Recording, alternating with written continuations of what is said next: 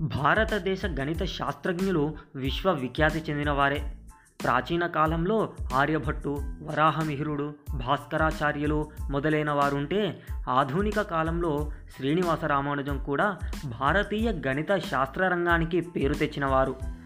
తన యావత్ జీవితాన్ని అంకెలు వాటితో చేయగలిగిన లెక్కలు గురించి మాత్రమే ఆలోచిస్తూ గడిపిన రామానుజం పాశ్చాత్య గణిత శాస్త్ర మేధావులను సైతం ఆశ్చర్యచకితులను చేశాడు. కేంబ్రిడ్జ్ విశ్వవిద్యాలయంచే గౌరవ బిఏ పట్టా పొందిన ఏకైక భారతీయుడు శ్రీనివాస రామానుజం నమస్తే మీరు వింటున్నారు సాహితీ పాడ్కాస్ట్. నేను విధాత. ఈ పుస్తకాన్ని శ్రీ జిటి నారాయణరావు గారు రచిస్తే దాని తెలుగులోనికి భమిడిపాటి కృష్ణమూర్తి గారు అనువదించారు. ప్రధాన సంపాదకులు మూల రచన ఎల్ఎస్ శేషగిరిరావు గారు. ఈ పుస్తకాల ముద్రణ భారత భారతి పుస్తకమాల చేసింది. ఈ పుస్తకాలు కావలసిన వారు సాహిత్య నికేతన్ బర్కత్పురా నుండి పొందవచ్చు. అయితే మీ సలహాలు సూచనలు మరి ఏవైనా కానీ Sahithi dot book at the rate Gmail dot com ద్వారా మాకు నేరుగా తెలియజేయగలరు. అలాగే ఎంటర్ప్రీనియర్స్ కోసం ఎంటర్ప్రీనియర్షిప్ ఈ టు ఈ అన్న టైటిల్ మీద మరో పాడ్కాస్ట్ని విడుదల చేయబడింది. మీరు దానిని స్పాటిఫై నుంచి కూడా వినగలరు. ధన్యవాదాలు.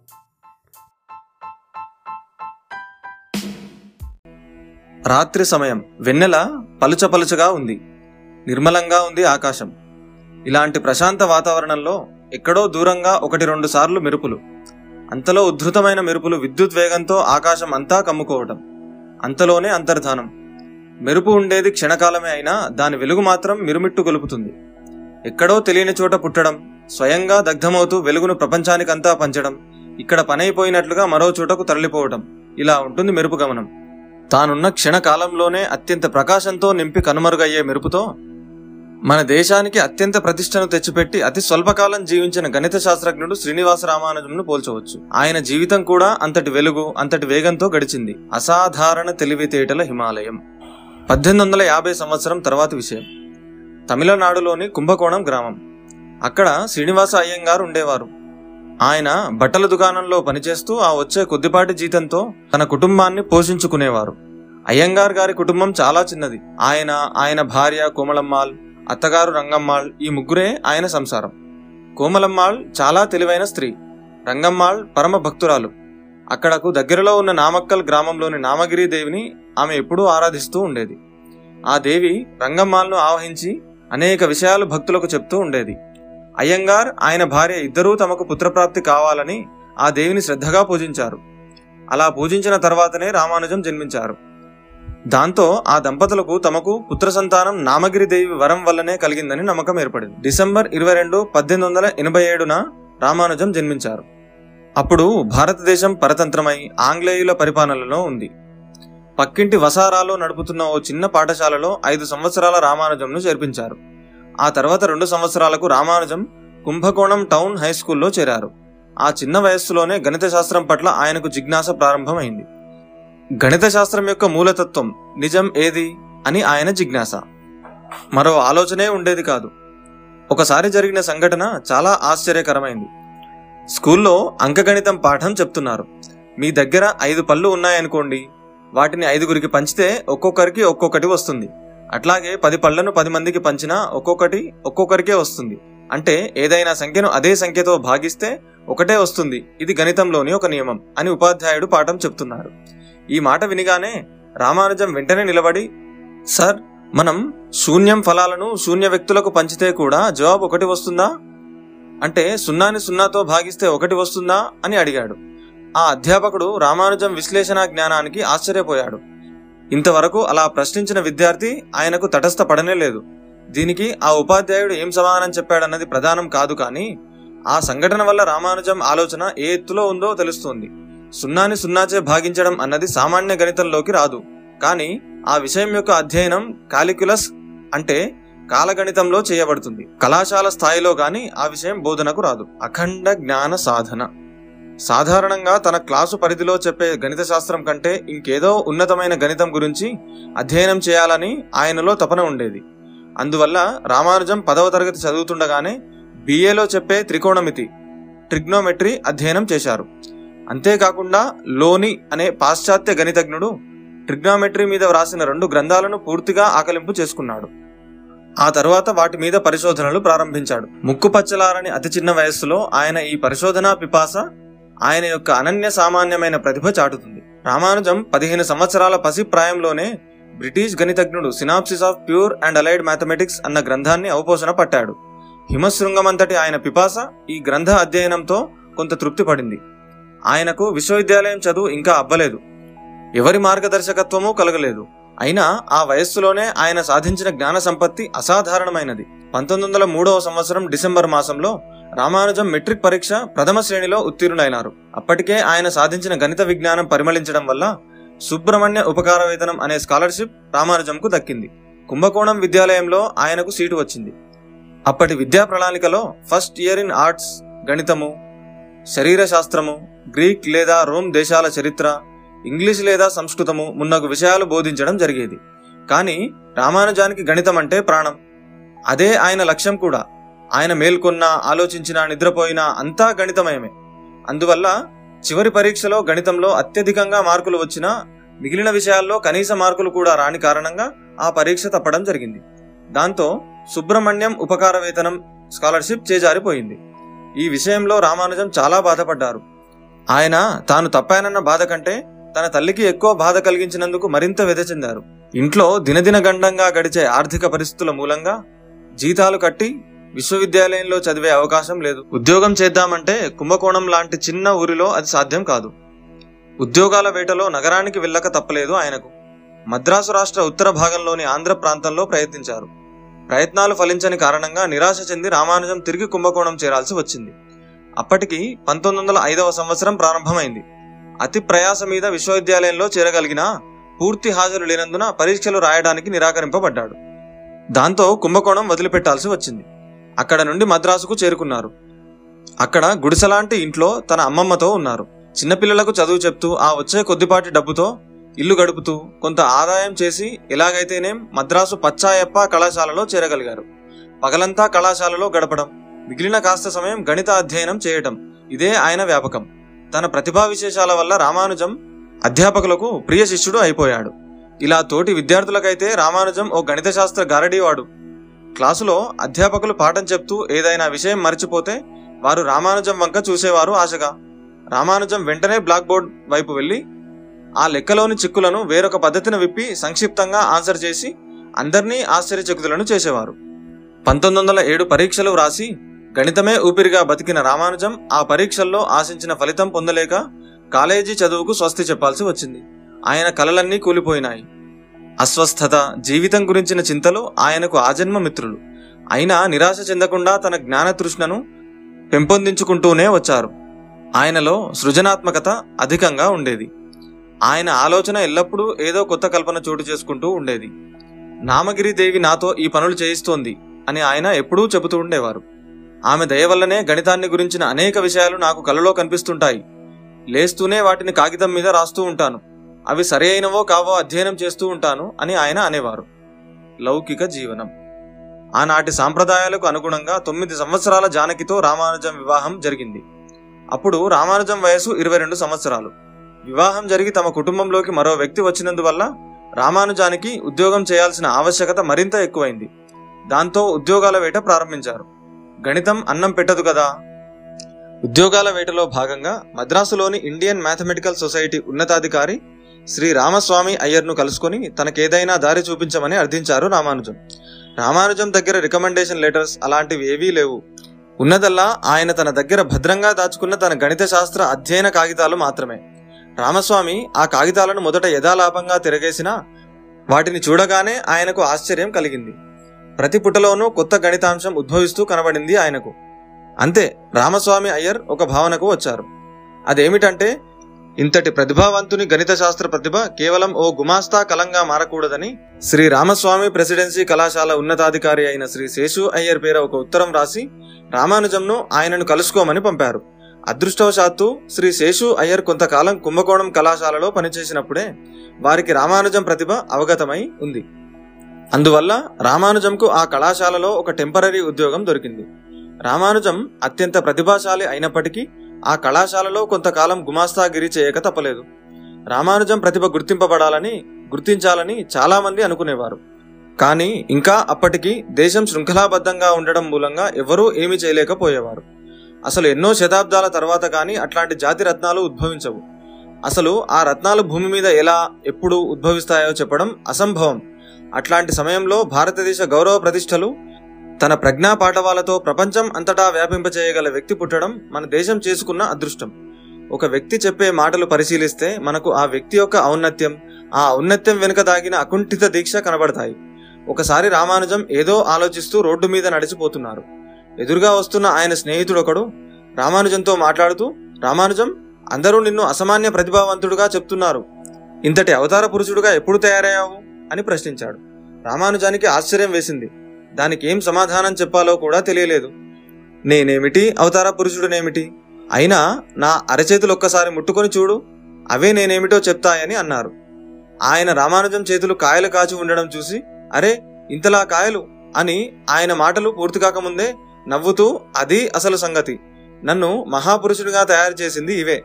పలక మీద లెక్కలు చేస్తూ చిరపడానికి పాత గుడ్డలు లేక నా చేతులు ఉపయోగించేవాడిని అని రామానుజం సమాధానం చెప్పారు.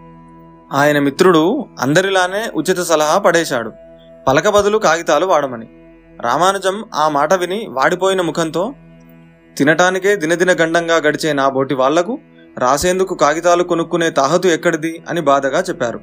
అంతటి గడ్డు పరిస్థితిలో కూడా రామానుజంకు గణిత శాస్త్రం పట్ల ఆసక్తి అణుమాత్రం కూడా తగ్గలేదు. టెంపరీ ఉద్యోగ పరిమితి అయిపోయింది. తిరిగి ఉదరపోషణ సమస్య ఎదురైంది. అప్పుడు కూడా శేషు అయ్యర్ గారే సహాయం చేశారు. ఆంధ్ర ప్రాంతంలో నెల్లూరులో ఉన్న ఆర్. రామచంద్రన్ గారికి ఒక ఉత్తరం రాసి రామానుజంను వారిని కలుసుకోమని పంపారు. ఆర్. రామచంద్రన్ గారు మ్యాథమెటికల్ సొసైటీ అధ్యక్షులు. అందువల్ల ఆయనకు రామానుజం అంటే ఒక సానుభూతి కలిగింది. ఆయన రామానుజంతో తనకు కలిగిన ప్రథమ పరిచయంలోని అనుభూతిని వర్ణిస్తూ ఇలా వ్రాశారు. సన్నగా నల్లగా పీలగా ఉండి పల్లెటూరి వాడిలా అనిపించే ఒక యువకుడు నన్ను కలుసుకోవడానికి వచ్చాడు. అయితే నన్ను ఆకర్షించింది అతని కాంతిమయమైన కళ్ళు. అతడు కుంభకోణం నుంచి మద్రాసు వచ్చాడు.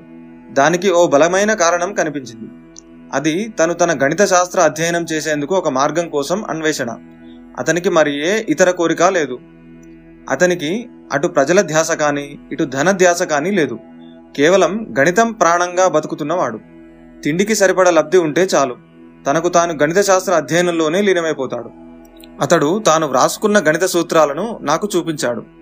అతని ఆ యోగ్యతను నాకు చూపించాలనే తపన అతనిచ్చిన నోట్స్ పేజీలు కొన్ని చూశాను. అయితే అవి నాకంతగా అవగతం కాలేదు. అప్పటికి అతన్ని పంపించే ఉద్దేశంతో మళ్ళీ రమ్మని చెప్పాను. రెండవసారి నన్ను కలుసుకోవడానికి వచ్చాడు. బహుశా అప్పటికే నాకు అతని గణిత శాస్త్ర పాండిత్యం అర్థం కాలేదన్న విషయం తెలిసినట్టు ఉంది. అందుకే మొదట కంటే ఇంకా తేలికైన సూత్రాలను చూపించాడు. అయితే అవి కూడా నేను అధ్యయనం చేసే గ్రంథాల స్థాయిని దాటి ఉన్నాయి. మాటల సందర్భంలో అతడు ఎలిప్టిక్ అనుకలనాంకం హైపర్ జామెట్రిక్ స్థాయి వరకు చర్చించాడు. అంతేకాకుండా అవసరణ సిద్ధాంతం గురించి చర్చించారు. అప్పటికే అతని గురించిన నా అభిప్రాయాలు పూర్తిగా మారిపోయాయి. ఏదోలే అన్న భావన ఇప్పుడు అతడంటే గౌరవంగా మారిపోయింది. ఏం చెయ్యాలో తోచని స్థితిలో నేను నీకే విధంగా సహాయం చేయగలను అని అడిగాను. సార్ నా అధ్యయనం నిరాటంకంగా సాగటానికి ఇంత అన్నోదకాలు దొరికితే చాలు అని అన్నాడు. అతనికి ఏదైనా ప్రభుత్వోద్యోగంలో పెడితే అతని ప్రతిభ దెబ్బతింటుంది. అధ్యయనం కొనసాగదు. అందుకని అతని సమస్యకు పరిష్కారం కాకపోయినప్పటికీ రామానుజం మద్రాసులో ఉండి తన అధ్యయనం పరిశోధన కొనసాగించేటట్లు అతని నెలసరి ఖర్చులనిచ్చే పద్ధతిని సూచించాను. అది అతనికి మునిగిపోతున్న వాడికి గడ్డిపరక ఆధారంగా అయింది. దీనికి ఒకటే మార్గాంతరం విశ్వవిద్యాలయం నుండి పరిశోధన వేతనం ఇప్పించడం. అయితే అది అంత సులభం అనిపించడం లేదు. అయితే అదృష్టవశాత్తు శేషు అయ్యర్ గారి దయ వల్ల పోర్టు ట్రస్టులో రామానుజంకు మార్చి ఒకటి పంతొమ్మిది వందల ఏడు నుంచి ఇరవై ఐదు రూపాయల నెలసరి జీతం మీద ఉద్యోగం దొరికింది. అతని చింత కొంత తగ్గి తన అధ్యయనం చేసుకునే అవకాశం లభించింది. రామానుజం పరిశోధన పరిధి విస్తృతమైంది. ఇండియన్ మ్యాథమెటికల్ సొసైటీచే ప్రచురితమైన పరిశోధనా పత్రికలో ఆయన గణిత శాస్త్రాధ్యయన పరిశోధనలు ప్రచురింపబడ్డాయి. పంతొమ్మిది వందల పదకొండవ సంవత్సరంలో పద్నాలుగు పుటలు సుదీర్ఘమైన పరిశోధనా వ్యాసంతో పాటు తొమ్మిది ప్రశ్నలు ప్రచురింపబడ్డాయి. దాంతో ఆ శాఖ ఉన్నతాధికారి ఫ్రాన్సిస్ స్ప్రింగ్ అంతరంగంలో రామానుజంపై దయ కలిగింది. ఆ శాఖ అధ్యక్షులైన Shri Narayana Iyer Indian mathematical society కోశాధికారి. అందువల్ల ఆయనకు అన్ని వైపుల నుండి అనుకూలత ఏర్పడింది. రామానుజం గారికి కలిసి వచ్చే అదృష్టం కనబడింది. శ్రీ గిల్బర్ట్ వాకర్ ఏదో సందర్భంగా పోర్టు ట్రస్టును సందర్శించడం జరిగింది. అది అవకాశంగా తీసుకుని శ్రీ ఫ్రాన్సిస్ స్ప్రింగ్ రామానుజం గణిత శాస్త్ర పరిశోధనలను గిల్బర్ట్ గారికి చూపించారు. వాటిని చూడగానే ఆయనకు శ్రీ రామానుజం పరిశోధనా పాఠవం అర్థమైంది. వెంటనే ఆయన మరికొన్ని పరిశోధనా పత్రాలను పరిశీలించారు. శ్రీ గిల్బర్ట్ శ్రీ రామానుజం యొక్క ప్రతిభా పాఠవాలను గుర్తించారు. వెంటనే ఆయన మద్రాసు విశ్వవిద్యాలయ అధ్యక్షులకు ఒక ఉత్తరం రాశారు. మద్రాసు పోర్టు ట్రస్ట్లో జమా ఖర్చు విభాగంలో పనిచేస్తున్న శ్రీ రామానుజం జరిపిన పరిశోధనలను శ్రీ ఫ్రాన్సిస్ పింగ్తో కలిసి పరిశీలించాను. ఆయన ప్రతిపాదించిన నూతన విషయాలు ప్రమాణాలు కేంబ్రిడ్జ్లోని ప్రాధ్యాపకులు అధ్యయనం చేసే స్థాయిలో ఉన్నాయి. అందువల్ల రామానుజం పూర్తి సమయం పరిశోధనలు చేసే అవకాశం విశ్వవిద్యాలయం కల్పించాల్సి ఉంటుంది. దాంతో తత్సంబంధ అధికారుల మధ్య ఉత్తర ప్రత్యుత్తరాలు శీఘ్రగతిన జరిగాయి. ప్రతి నెల డెబ్బై ఐదు రూపాయల ఉపకార వేతనం రెండు సంవత్సరాల పాటు ఇవ్వాలని విశ్వవిద్యాలయం ప్రతిపాదించినప్పటికీ శ్రీ రామానుజం ఏ పదవిలోనూ లేని కారణంగా ఆ ప్రతిపాదన వెంటనే అమల్లోకి రాలేదు. ఎందుకంటే అది విశ్వవిద్యాలయ నియమావళి కనుక. అందువల్ల ఉపాధ్యక్షులు శ్రీ డ్యూజ్ ఖరీ అధ్యక్షులైన శ్రీ లార్డ్ పెట్లైన్ నుండి ప్రత్యేక అనుమతి పొంది మే ఒకటి పంతొమ్మిది వందల పదమూడు నుండి శ్రీ రామానుజంను పూర్తి సమయం గణిత శాస్త్ర పరిశోధకులుగా నియమించారు. రాత్రి పదకొండు పన్నెండు గంటల సమయం. కేంబ్రిడ్జ్ విశ్వవిద్యాలయంలోని ఇద్దరు ప్రాధ్యాపకులు చాలా ప్రశాంతంగా తమ చేతిలోని ఉత్తరాన్ని ఎంతో ఉత్సాహంగా చదువుతున్నారు. మధ్య మధ్య వారి వదనాల్లో ఆశ్చర్యం చోటు చేసుకుంటోంది. ఒక్కోసారి ఆశ్చర్యపడుతున్నారు ఒక్కోసారి భ్రమకు లోనవుతున్నారు ఒక్కోసారి అయోమయంలో పడుతున్నారు. ఆ ఇద్దరిలో ఒకరు జిహెచ్ హార్డీ ఇంకొకరు జేఈ లిటిల్వుడ్. వారిద్దరూ పూర్ణాంక గణితంలో సుప్రసిద్ధ పరిశోధకులు. వారి అప్పటి సంభ్రమాశ్చర్యాలకు కారణం ఒక భారతీయుడు రాసిన ఉత్తరం. అది కేవలం మెట్రిక్ ఉత్తీర్ణత పొందిన ఇరవై రెండు సంవత్సరాల గుమాస్తా. అతి సామాన్యమైన ఆ వ్యక్తి గణితంలో ఇంతటి ఉన్నత ప్రమాణాలను సాధించడాన్ని వారు నమ్మలేకపోతున్నారు.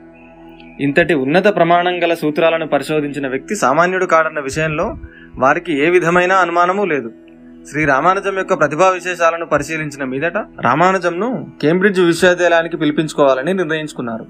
ఆ నిర్ణయం అత్యంత వేగంగా కార్యరూపం దాల్చింది. కేంబ్రిడ్జ్ వెళ్ళడానికి రామానుజం రెండు ఇబ్బందులను ఎదుర్కోవాల్సి వచ్చింది. ఆ రోజుల్లో సముద్రయానం దోషంగా పరిగణింపబడేది. రెండవది అంతటి డబ్బెక్కడి నుంచి వస్తుంది? అందువల్ల ఆయన తన ప్రయాణానికి అంత సుముఖత చూపించలేదు. అయితే మిత్రులు ప్రొఫెసర్ హార్డీ ఆయన శిష్యులు నేవెల్ ఈ ఇద్దరి బలవంతంతో పాటు అక్కడికి వెళితేనే తన ప్రతిభా పాఠవాలు మరింత అభివృద్ధి చెందుతాయని భావించారు రామానుజం. అదీ కాకుండా తన ప్రయాణానికి తల్లి భార్య ఇద్దరి అనుమతి కూడా తీసుకోవాల్సి ఉంది. అందుకు ఆయన మూడు రాత్రులు ధ్యానంతో గడిపారు. తత్ఫలితంగా ఆయన తల్లిగారికి దేవి స్వప్నంలో కనబడి చూడు నీ బిడ్డ ఎంత ఎత్తున కూర్చున్నాడో. అది మహా విద్వాంసుల సభ. అతడికి దిగంత కీర్తి లభించింది. వారందరూ అతనికి జేజేలు పడుతున్నారు. అలాంటి సమయంలో అతని ఉన్నతికి అడ్డుపడవద్దు అని చెప్పిందని జనవాక్యం. ఈ విధంగా తల్లి నుండి ఆయనకు దీవెనలతో పాటు అనుమతి కూడా లభించింది. నువ్వు వెంటనే ఇంగ్లండ్ వెళ్ళి గొప్పవాడివే తిరిగిరా అని. ఈ విషయాలన్నీ రామానుజం నేవల్కు చెప్పారు. శ్రీ నేవెల్ చాలా సంతోషించారు తన బాధ్యత నెరవేరినందుకు. ఆయన శ్రీ రామానుజం యొక్క అంగీకారాన్ని వెంటనే హార్డీ గారికి అందజేశారు. శ్రీ రామానుజం ప్రయాణానికి కావలసిన ధన సహాయం అందజేయాలని హార్డీ గారు మద్రాసు విశ్వవిద్యాలయానికి ఉత్తరం రాశారు. గణిత శాస్త్ర అధ్యయనంలోని వర్తమాన రీతులు అందలి సూక్ష్మ పద్ధతులు నేడు జరుగుతున్న పరిశోధనా ప్రగతి వాటిని గురించి శ్రీ రామానుజంకు వెంటనే తెలియజేయాల్సిన అవసరం ఎంతైనా ఉంది. కాబట్టి గణిత శాస్త్ర అధ్యయనశీలుర పరిచయం ఆయనకు ఎంతో ఉపయోగపడుతుంది. ఈ పరిచయం వల్ల శ్రీ రామానుజం గణిత ప్రజ్ఞ మరింత పెరుగుతుంది. ఆయన పేరు గణిత క్షేత్రంలో అజరామరమవుతుంది. అందువల్ల శ్రీ రామానుజం యొక్క ప్రగతి పథంలో మద్రాసు విశ్వవిద్యాలయం ఆయనకు ఏమాత్రం చేయూతనిచ్చినా అది భవిష్యత్తులో విశ్వవిద్యాలయానికి తద్వారా మద్రాసు నగరానికి కూడా గర్వకారణం కాగలదు. శ్రీ హార్డీ వ్రాసిన ఈ ఉత్తరాన్ని మద్రాసు విశ్వవిద్యాలయం ఎంతగానో గౌరవించింది. ఒకటి నాలుగు పంతొమ్మిది వందల పద్నాలుగు నుండి రెండు సంవత్సరాల పాటు నెలసరి రెండు వందల యాభై పౌండ్ల ఉపకార వేతనం. విదేశంలో శ్రీ రామానుజం ఉండేందుకు అయ్యే సర్వ ఖర్చులు దారి ఖర్చులు ఇచ్చేందుకు మద్రాసు విశ్వవిద్యాలయం కార్యకారిణి సమితి అంగీకరించింది. ఒక నెలలోపునే ఆయన అన్ని ఏర్పాట్లు పూర్తి చేసుకుని తల్లి తండ్రి భార్య ముత్తవ్వ మరియు ఇతర బంధుమిత్రుల వీడ్కోలుతో పదిహేడు మార్చిన ఇంగ్లాండ్కు వెళ్ళేందుకు ఓడను అధిరోహించారు. శ్రీ రామానుజంకు తన కుటుంబ సభ్యుల యందు ఎంతో ఆదరం ప్రేమ ఉన్నాయి. వారు తమను ఎంతగా ప్రేమిస్తున్నారో ఆయనకు తెలుసు. తన బాధ్యత ఆయనకు బాగా గుర్తుంది. అందుకని ఆయన మద్రాసు విశ్వవిద్యాలయానికి ఒక విన్నపం చేసుకున్నారు. నా కోసం ఎంతగానో సహాయం చేస్తున్నందుకు నేను మీకు కృతజ్ఞుడను. నేను బీద కుటుంబంలోని సభ్యుణ్ణి. కాబట్టి నా పరివారాన్ని నిస్సహాయంగా వదిలి నేను కేంబ్రిడ్జ్ నా చదువు కొరకు వెళ్ళడం నాకు ఉచితం అనిపించడం లేదు. అందువల్ల నాకు తమరు దయచేయించిన నెలసరి ఉపకార వేతనం నుండి ప్రతి నెల అరవై రూపాయలు నా కుటుంబానికి అందజేయమని ప్రార్థిస్తున్నాను. అందుకు మీకు నేను ఎల్లప్పుడూ కృతజ్ఞుడను. ఈ విషయంలో తమరు తగిన ఏర్పాట్లు చేయవలసి ఉంది. విశ్వవిద్యాలయ అధికారులు రామానుజం గారి విన్నపాన్ని అనుమతించిన తర్వాత ఆయన ప్రశాంతంగా నేవాస అనే ఓడలో కాలు పెట్టారు. ఆయన ఆ ఓడలో పద్నాలుగు ఏప్రిల్ నాటికి లండన్ చేరుకున్నారు. పద్దెనిమిది ఏప్రిల్న ఆయన కేంబ్రిడ్జ్ చేరుకున్నారు. ఒక నెల రెండు నెలలు నేవిల్ గారి ఇంట్లో ఉన్న తర్వాత కేంబ్రిడ్జ్కి దగ్గరలో ఉన్న ట్రింటీ కాలేజ్ హాస్టల్లో చేరారు. అదే హాస్టల్లో శ్రీ రామానుజం చివరి దాకా ఉండిపోయారు. కేంబ్రిడ్జ్లో అంతా కొత్త వాతావరణం కొత్త మనుషులు కొత్త పద్ధతులు. అయినా ఇవన్నీ ఆయన పరిశోధనకు ఏమాత్రం అంతరాయం కలిగించలేదు. ఆయన తన మిత్రుడికి పదకొండవ తారీఖున తాను సాధించిన విషయాల గురించి జాబు రాశారు. ఇంతవరకు రెండు పరిశోధనలు పూర్తి చేశాను. శ్రీ హార్డీ లండన్ వెళుతున్నారు. అక్కడ ఆయన మ్యాథమెటికల్ సొసైటీలో నా పరిశోధనల్లోని ఒక సూత్రం గురించి ప్రసంగిస్తారు. రెండు నెలల తర్వాత తాను మూడు పరిశోధనలు పూర్తి చేశానని అవి అక్టోబర్ తర్వాత ప్రచురింపబడతాయని శ్రీ రామానుజం తన మిత్రుడికి ఆగస్టు ఏడున ఉత్తరం రాశారు. శ్రీ రామానుజం యొక్క పరిశోధనా పద్ధతి మూలతత్వము కేంబ్రిడ్జ్ గణిత శాస్త్రవేత్తల కంటే చాలా భిన్నమైంది. అక్కడి వారికి శ్రీ రామానుజం సూత్రీకరణలు ఒక్కోసారి దురవగాహనతోనూ అసంపూర్ణంగానూ అనిపిస్తూ ఉండేవి. ప్రొఫెసర్ హార్డీ చాలా సహృదయుడు. ఏ విధమైన విశ్వవిద్యాలయ శిక్షణ లేకుండానే ఇంతటి మేధా సంపద కలిగిన రామానుజం గారు అంటే ఆయనకు ఎంతో ఆశ్చర్యం వేసేది. అందువల్ల ఆయన రామానుజానికి ఆధునిక గణిత శాస్త్ర రీతుల గురించి తెలుసుకునే ఏర్పాటు చేశారు. గణిత త్రయం అయిన సర్వశ్రీ హార్డీ లిటిల్ వర్డ్ రామానుజం ఈ ముగ్గురు శ్రీ రామానుజం యొక్క పరిశోధనల మీద ఎంతో పరిశ్రమించారు. భారతదేశంలో పంతొమ్మిది వందల ఏడు నుండి పదకొండు వరకు కేంబ్రిడ్జ్లో పంతొమ్మిది వందల పద్నాలుగు నుండి పద్దెనిమిది వరకు శ్రీ రామానుజం జీవితంలో ఎంతో విలువైన సంవత్సరాలు. ఈ సంవత్సరాలలోనే ఆయన అనన్య సామాన్య ప్రతిభా విశేషాలు లోకప్రసిద్ధమైనాయి. కేంబ్రిడ్జ్లో ఉన్నంతకాలం ఆయన నిరంతరం పరిశోధనాశీలుడు. తిండి తిప్పల ధ్యాస కూడా ఉండేది కాదు. ఈ అల్ప వ్యవధిలో శ్రీ రామానుజం మొత్తం ఇరవై నాలుగు పరిశోధనా సిద్ధాంతాలను ప్రచురించారు. రామానుజం నేటి గణిత శాస్త్ర క్షేత్రంలో అత్యుత్తమ భారతీయ గణితజ్ఞుడు. ఆయన ప్రచురించిన సిద్ధాంతాలు ఆయన యొక్క బుద్ధి కుశలతను తీక్షణతను ప్రస్ఫుటీకరిస్తున్నాయని శ్రీ హార్డీ ఒక సందర్భంలో అన్నారు. పంతొమ్మిది వందల పదిహేడులో ఏడు సిద్ధాంతాలు ప్రచురింపబడ్డాయి. వాటిలో శ్రీ రామానుజం శ్రీ హార్డీ ఇద్దరు కలిసి పూర్ణాంక విభాగ సిద్ధాంత గ్రంథము శ్రీ రామానుజానికి చాలా సంతృప్తినిచ్చింది. దాదాపు నూట యాభై సంవత్సరాల వరకు పూర్తి కాని విభాజ్యం గురించి అందులో సిద్ధాంతీకరించిన సూత్రం. ఆ ప్రయోగాలు భవిష్యత్తులో వాటి ఉపయోగాలు గురించిన ప్రతిపాదనలు వారి దూరదృష్టికి తార్కాణాలు. పనియందు నిమగ్నమై ఆరోగ్యం పట్ల నిర్లక్ష్యం శ్రీ రామానుజంను పంతొమ్మిది వందల పదిహేడులో వ్యాధిగ్రస్తుని చేసింది. దురదృష్టం ఏమిటంటే ఆయన ఆ అనారోగ్యం నుండి కోలుకోలేదు. అనారోగ్య కారణంగా ఎక్కువ పని చేయలేకపోతున్నానన్నదే ఆయనను ఎక్కువగా బాధించేది. ఇంగ్లాండ్లోని ప్రసిద్ధ వ్యక్తులు సంస్థలు శ్రీ రామానుజం పరిశోధనల పట్ల పరిశోధనా తీవ్రత పట్ల ఎక్కువ ఆసక్తి కనబరచడం జరిగింది. ఫలితంగా లండన్లోని రాయల్ సొసైటీ ఒక భారతీయుడికి ప్రతిష్టాత్మకమైన సభ్యత్వం ఇవ్వడం జరిగింది. అది ఒక గౌరవం. అంతకుముందు అంతటి అత్యున్నతము గౌరవప్రదము అయిన సభ్యత్వం నౌకా నిర్మాణ రంగంలో అత్యంత పరిశ్రమ చేసిన భారతీయుడు సర్ ఆర్థేసిర్ కర్సేటాకు మాత్రమే దక్కింది. ఆ తర్వాత డెబ్బై ఏడు సంవత్సరాల వరకు అంటే పంతొమ్మిది వందల పదిహేడు వరకు మరే భారతీయునికి అందని ఆ గౌరవం శ్రీ రామానుజం పొందగలిగారు. ఆయన తర్వాత ప్రతిష్టాత్మకమైన ఆ సభ్యత్వం Sarvashri Jagadish Chandrabose sir CV Raman Meghnad Saha PC Mahalanobis Homi Bhabha మొదలగు భారతీయ శాస్త్రజ్ఞులకు లభించింది. పంతొమ్మిది వందల పద్దెనిమిది మేలో శ్రీ హార్డీ మద్రాసు విశ్వవిద్యాలయానికి వ్రాసిన లేఖ అసనిపాతమైంది అందులో శ్రీ రామానుజం ఆరోగ్యం బాగా క్షీణింపడం పట్ల ఆయన తన ఆందోళనను వ్యక్తం చేశారు. శ్రీ రామానుజంను లండన్లోని క్షయ ఆసుపత్రిలో చేర్పించారు. చికిత్స ఎంత వ్యయ ప్రయాసల కోర్చి చేసినప్పటికీ ఫలితం ఏమీ కనిపించలేదు. ఆయన దేహం వ్యాధిగ్రస్తమైనప్పటికీ బుద్ధి తీక్షణత ఏమాత్రం తగ్గలేదు. ఒకసారి శ్రీ హార్డీ రామానుజంను పరామర్శించాలని హాస్పిటల్కు టాక్సీలో వెళ్ళారు ఆ టాక్సీ నెంబర్ పదిహేడు వందల ఇరవై తొమ్మిది. ఆయన రామానుజంతో మాట్లాడుతూ తానెక్కి వచ్చిన టాక్సీ నెంబర్ పదిహేడు వందల ఇరవై తొమ్మిది. ఏ విధంగానూ ఉపయోగపడదు అన్నారు. దానికి శ్రీ రామానుజం భలే వారే ఆ సంఖ్య రెండు ఘనాల సంయోజనం అవుతుంది. అంటే చాలా ఆశ్చర్యంగా ఉంది అన్నారు ఆయన. Seventeen twenty nine is equal to one cube plus twelve cube. That equal to nine cube plus ten cube. అంటే వన్ క్యూబ్ ఒకటి ట్వెల్వ్ క్యూబ్ పదిహేడు వందల ఇరవై ఎనిమిది. ఒకటి ప్లస్ పదిహేడు వందల ఇరవై ఎనిమిది పదిహేడు వందల ఇరవై తొమ్మిది. అదేవిధంగా nine cube plus ten cube ఏడు వందల ఇరవై తొమ్మిది ప్లస్ వెయ్యి. కలిపితే పదిహేడు వందల ఇరవై తొమ్మిది. ఇంతటి ఆశ్చర్యకరమైన సంయోజనం మరే సంఖ్యలోనూ లేదని అన్నారు. ఇది విని శ్రీ హార్డీ ఆశ్చర్యపోయారు. శ్రీ రామానుజంకు ప్రతి ఘన సంఖ్య ఆయనతో ఇలాగే చెలిమి చేస్తుందని మరో సహాధ్యాయి శ్రీ లిటిల్ ప్రశంసించారు. శ్రీ రామానుజం జ్ఞాపక శక్తి సంఖ్యాగణన శక్తి అనన్య సామాన్యమైనది. బీజగణిత మూల అర్థం తెలుసుకోవటంలోనూ అనంతం ఇన్ఫినిటీ వరకు గుణించడంలోనూ ఆయన సామర్థ్యం అపారమైనది. బీజగణితం అంటే ఆల్జీబ్రా. ఇంతవరకు ఆయన ప్రశాంతంగా ప్రఫుల్లంగా ఆట పట్టింపుగా ఉండే శ్రీ రామానుజం ఈ వ్యాధితో చింతామగ్నులయ్యారు. ఒక్కోసారి ఎవరి మాట వినేవారు కాదు. అక్కడి వైద్యులు ప్రొఫెసర్ హార్డీ సంప్రదించుకుని శ్రీ రామానుజంను స్వదేశానికి కొంతకాలం పంపిస్తే అక్కడి వాతావరణానికి కుటుంబ సభ్యులు మిత్రుల సహచర్యంలో ఆరోగ్యం బాగుపడవచ్చని ఆశించారు. అదృష్టవశాత్తు నాలుగు సంవత్సరాలుగా జరుగుతున్న యుద్ధం ఆగిపోయింది. అదే అదను అనుకుని విశ్వవిద్యాలయ అధ్యక్షునికి ఉత్తరం రాశారు. శ్రీ రామానుజంను కొంతకాలం పాటు భారతదేశానికి పంపించి అక్కడ ఆయనకి కొంత వసతి కల్పించాల్సిన అవసరం ఏర్పడింది. ఆయన ఆరోగ్యం కొంత మెరుగుగా ఉందని తెలియజేయడానికి సంతోషిస్తున్నాను. గణిత శాస్త్ర క్షేత్రంలో ఆయన కీర్తి ప్రతిష్టలు గడించి స్వదేశానికి తిరిగి వస్తున్నారు. ఇంతవరకు ఏ భారతీయునికి లభించలేదు. కాబట్టి ఆయన విషయంలో భారతదేశం ఉచితమైన నిర్ణయం తీసుకుంటుందని భావిస్తున్నాను. అదీకాక శ్రీ రామానుజం భారతదేశం యొక్క ఒక వెలలేని రత్నం.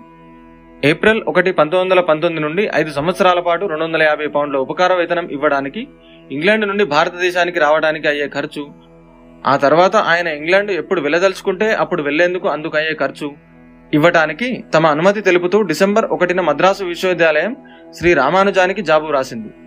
ఆయనకు ఆ ఉత్తరం ప్యాట్నీ హాస్పిటల్లో ఉండగా అందింది. దానికి సమాధానం జనవరి పదకొండున పంపారు. డిసెంబర్ తొమ్మిదిన తాము వ్రాసిన ఉత్తరం అందింది. విశ్వవిద్యాలయం అధికారులు నా దయతో అందిస్తున్న ఆర్థిక సహాయాన్ని కృతజ్ఞతాపూర్వకంగా స్వీకరిస్తున్నాను. అయితే నేను భారతదేశంలో తిరిగి రాగానే అక్కడ నాకు మీరు అందించే ఆర్థిక సహాయం నా అవసరాలకు మించి ఉంది. కాబట్టి నా కనీస అవసరాలకు సరిపడ సహాయాన్ని మాత్రం అందించి మిగులు పైకాన్ని బీద లేదా చిన్నపిల్లల సంరక్షణ సంస్థకు అందించవలసిందిగా ప్రార్థిస్తున్నాను. క్షయ చికిత్సాలయం నుండి రాసిన ఈ ఉత్తరం శ్రీ రామానుజం యొక్క ఉదారతకు తార్కాణం. ఆయన భారతదేశం తిరిగి రావడానికి కావలసిన ఏర్పాట్లు పూర్తి అయి ఇరవై ఏడు ఫిబ్రవరిన నయోగా అనే ఓడలో బయలుదేరారు. కాలం తన గమనం సాగిస్తూనే ఉంది. తనకు అత్యంత ప్రతిష్టాత్మకమైన సభ్యత్వాన్ని ఇచ్చి సత్కరించిన మ్యాథమెటికల్ సొసైటీ అక్కడ తనతో సహకరించి ఆదరించిన సహోద్యాయులు అందరూ దూరమవుతూ వచ్చారు. అదే ఆయనను ఎక్కువగా కుంగదీసింది. ఈ చింతతోనే శ్రీ రామానుజం ఒక నెల పాటు ఓడ ప్రయాణం చేశారు. ఇరవై ఏడు మార్చిన ఆయన బొంబాయిలో అడుగుపెట్టారు స్వదేశానికి తిరిగి వచ్చి ఐదు ఆరు నెలలు గడిచాయి. అయినా ఆయన ఆరోగ్యం అంతగా మెరుగుపడలేదు. జ్వరం ఆయనను వదిలిపెట్టకుండా ఉంది. తల్లి భార్య వీరందరి సహచర్యంలోనూ ఆరోగ్యం కుదుట పడుతుందన్న వారికి అభిప్రాయం అంతగా ఫలించలేదు. అయినప్పటికీ ఆయన తాను ఆరోగ్యంగా ఉన్నానని నమ్మించడానికి ప్రయత్నాలు చేస్తూనే వచ్చారు. శ్రీ రామానుజం ఇంగ్లాండ్ నుండి తిరిగి వచ్చిన తర్వాత ఆయనను పరామర్శించడానికి శ్రీ రామస్వామి అయ్యర్ తరచూ రామానుజం గారింటికి వస్తూ పోతూ ఉండేవారు. ఒకసారి మాటల సందర్భంలో శ్రీ అయ్యర్ గాలి మార్పు కోసం తంజావూరు వెళ్ళమని ఆయనకు సలహా ఇచ్చారు.